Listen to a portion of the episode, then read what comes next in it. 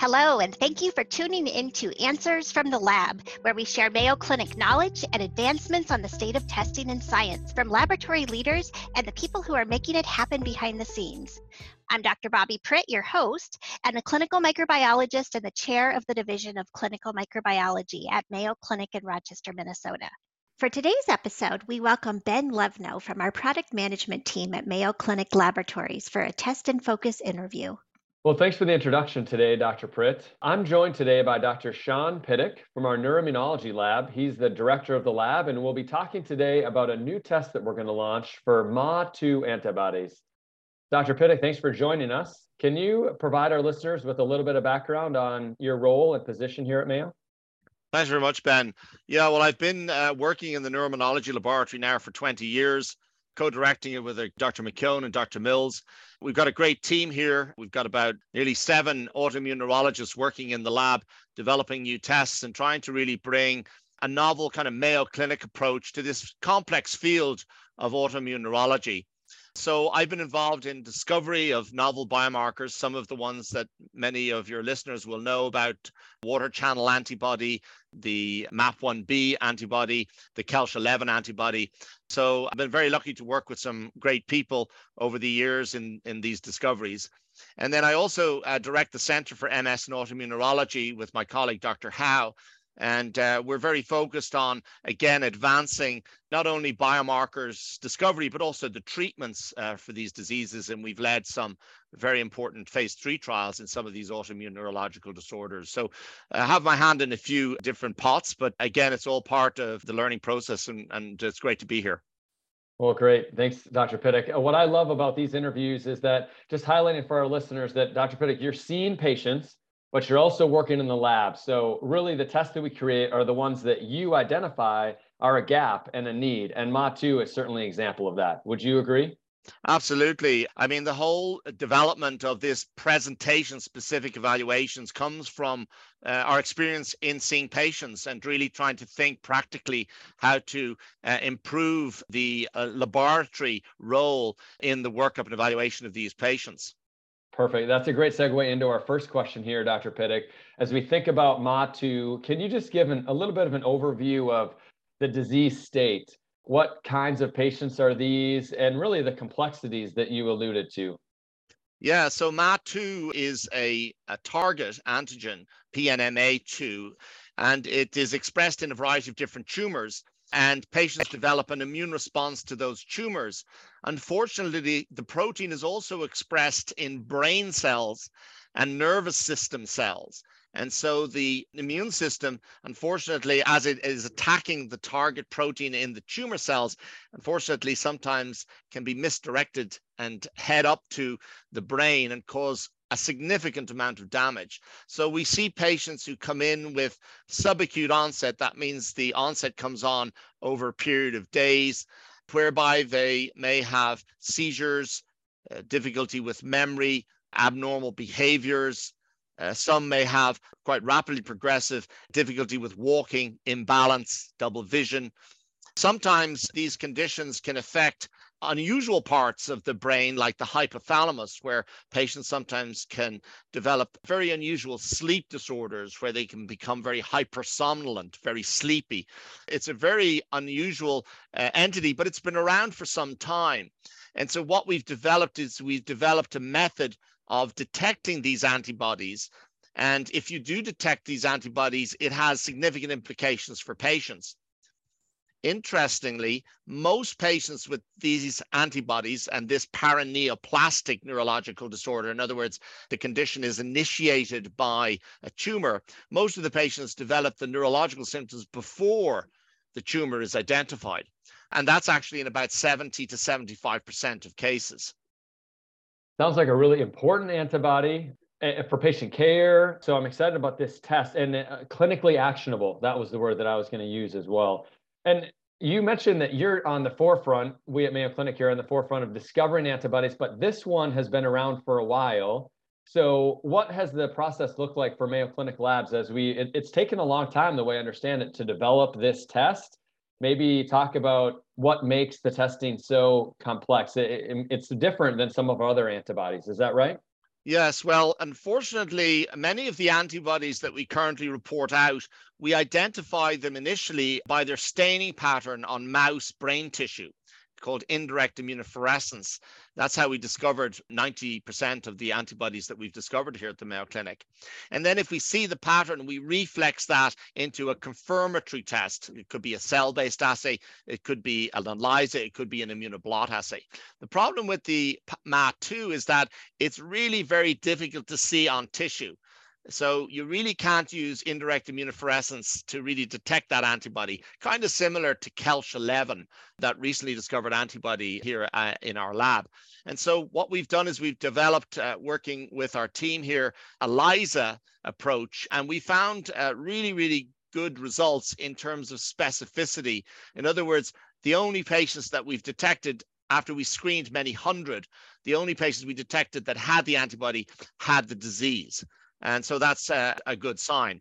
As I, d- I mentioned, if a patient has a subacute onset of, you know, a problem affecting their limbic system in the brain, or a problem affecting the brain stem or their cerebellum, they undergo this testing. And if they're found to be positive for the M A P two antibody, then in a man, in about seventy percent of the time, it indicates that we're going to find a testicular germ cell tumor. And actually, sometimes that tumor may not be in the testicle. It may be actually in the mediastinum. And then about ten percent of time, we might find a lung malignancy. And then there's other malignancies that are less common we will find in men with that M A P two antibody. In women, it's a little bit more uh, complex. The likelihood of finding tumors in women is, again, quite high, certainly greater than eighty percent, but the types of tumors are different. So we're more likely going to see lung cancer, breast cancer, G I cancers, and sometimes lymphomas and other less common cancers. Yeah, that's really interesting. I want to get more into that impact on patient care in a little bit, but going back to the assay itself, Doctor Pittock, you mentioned it's going to be an ELISA. How about specimen types, C S F versus serum? Is there anything else that our listeners should know about kind of the assay itself? Yes. Uh, well, the actual assay works for both, for both blood and for spinal fluid. And as you know, uh, though we're going to initially be offering this test as a standalone test, it will become incorporated into our comprehensive autoimmune and paraneoplastic encephalopathy or encephalitis evaluations, as well as our autoimmune and paraneoplastic movement disorder evaluations. And as you know, we've talked about this a lot, when patients present with these neurological presentations and the physicians are concerned about a possible paraneoplastic or autoimmune etiology, they really need to order the testing in both serum and in spinal fluid. So we haven't really compared the sensitivity of C S F versus serum, but I think submission and evaluation of both samples would be most appropriate. Great. Doctor Pittock, I just want to recap for myself and for our listeners. So you mentioned that very challenging pattern on tissue immunofluorescence. So we have moved to an ELISA methodology, which is better able to detect this particular antibody. You mentioned that uh, C S F and serum, neither one really has an advantage. You really need to send both samples. And then lastly, you said that this is going to be introduced as a standalone. So our listeners really need to understand that, that when they think a movement disorder patient and they order a movement disorder evaluation, they'll have to order M A P one B as a standalone, or same thing with encephalopathy. But eventually, this antibody will go into both of those evaluations. Is that a good summary? That's absolutely uh, dead on, Ben. You're right. At the moment, the lack of the M A P two antibody in our comprehensive evaluations uh, is problematic. So once you order the testing, always remember to, to order the M A P two as a standalone. Eventually, it'll enter into the comprehensive evaluation. And when it does, that comprehensive evaluation will be the most comprehensive neural autoantibody testing evaluation that's available worldwide. Yeah, really excited for that. Let's go back to your discussion about patients.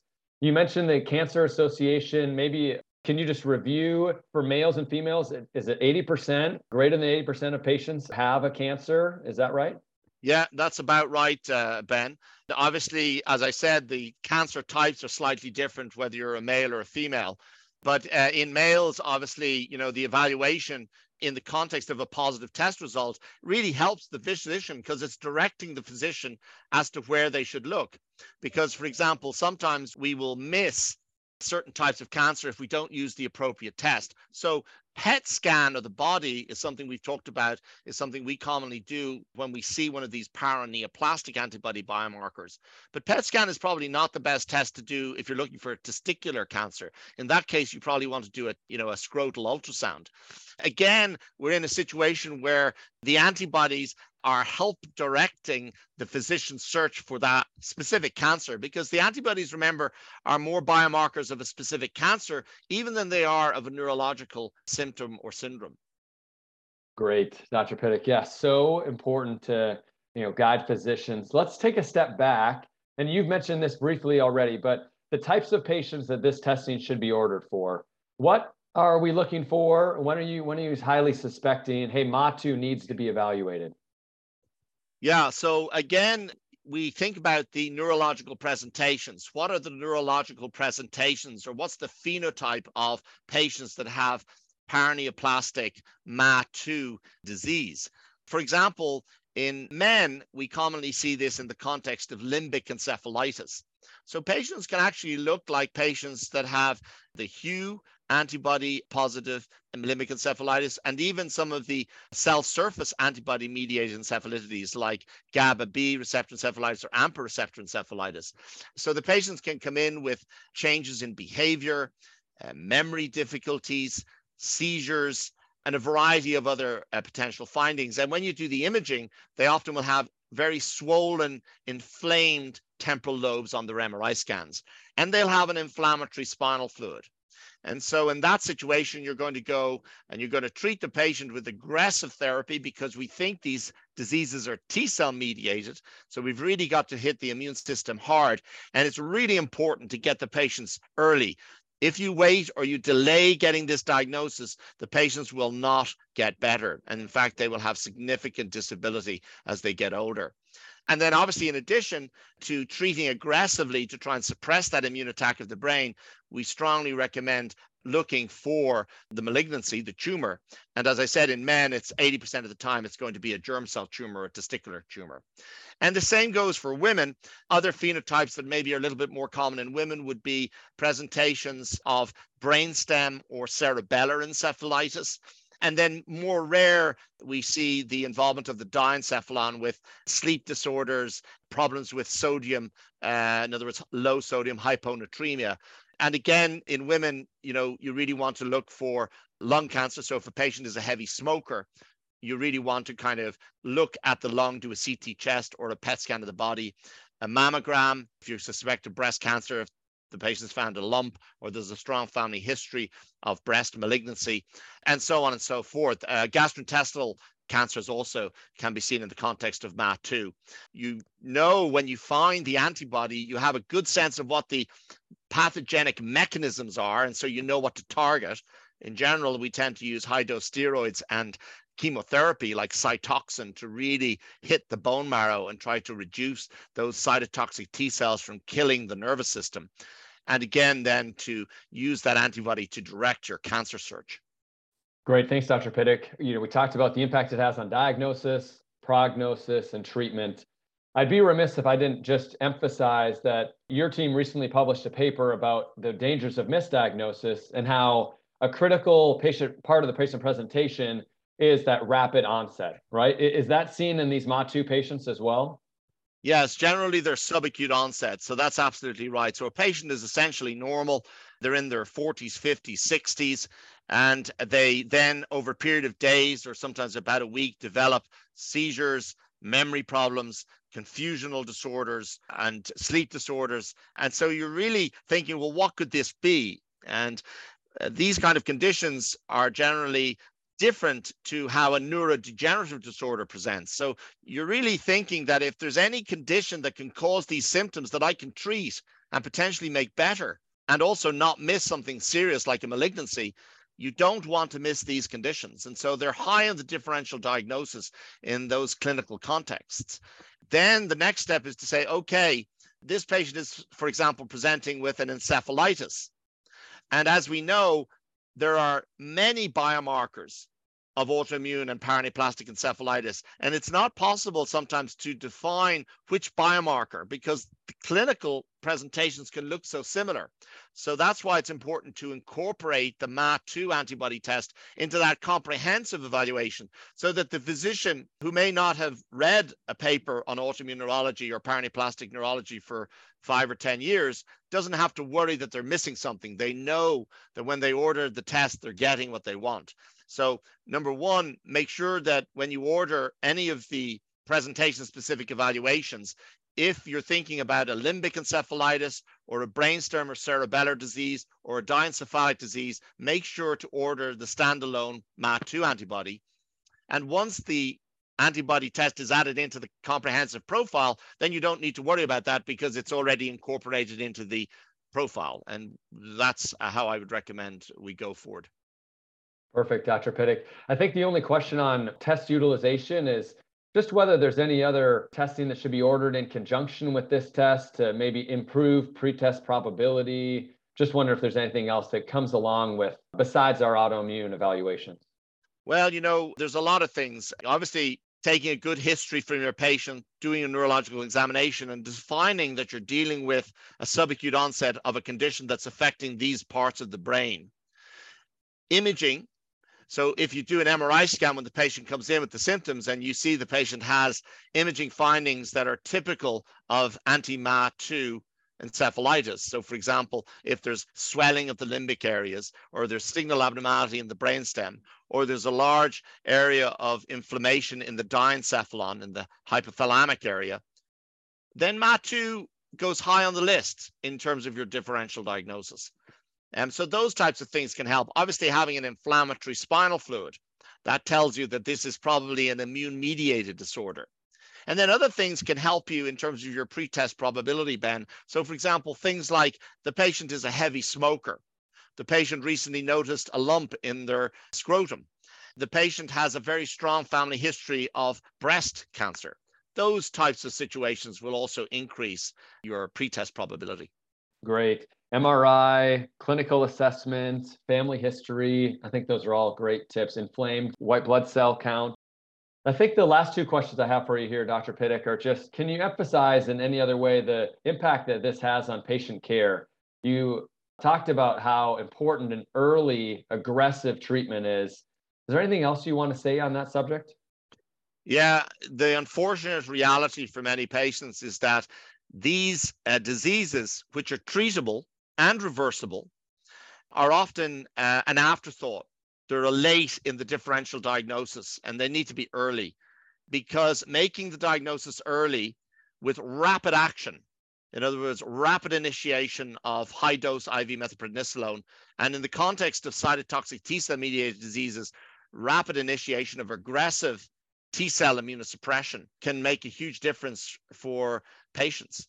And that difference is the difference between being able to create memories, being able to keep down your job, be, being able to keep your family together.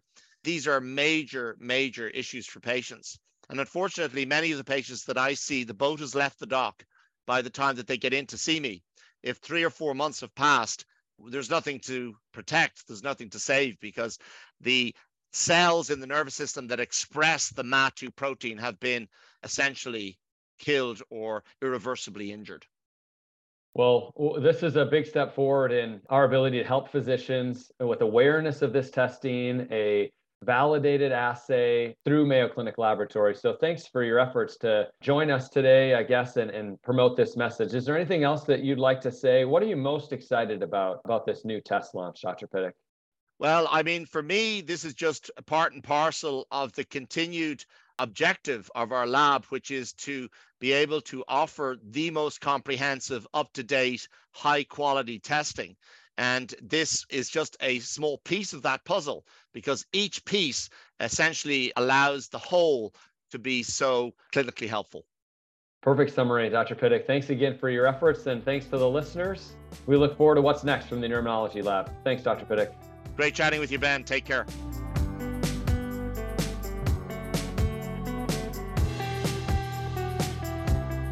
Thank you so much for tuning in to Answers from the Lab. Be sure to subscribe to this podcast and don't forget to tune in every Thursday and every other Tuesday.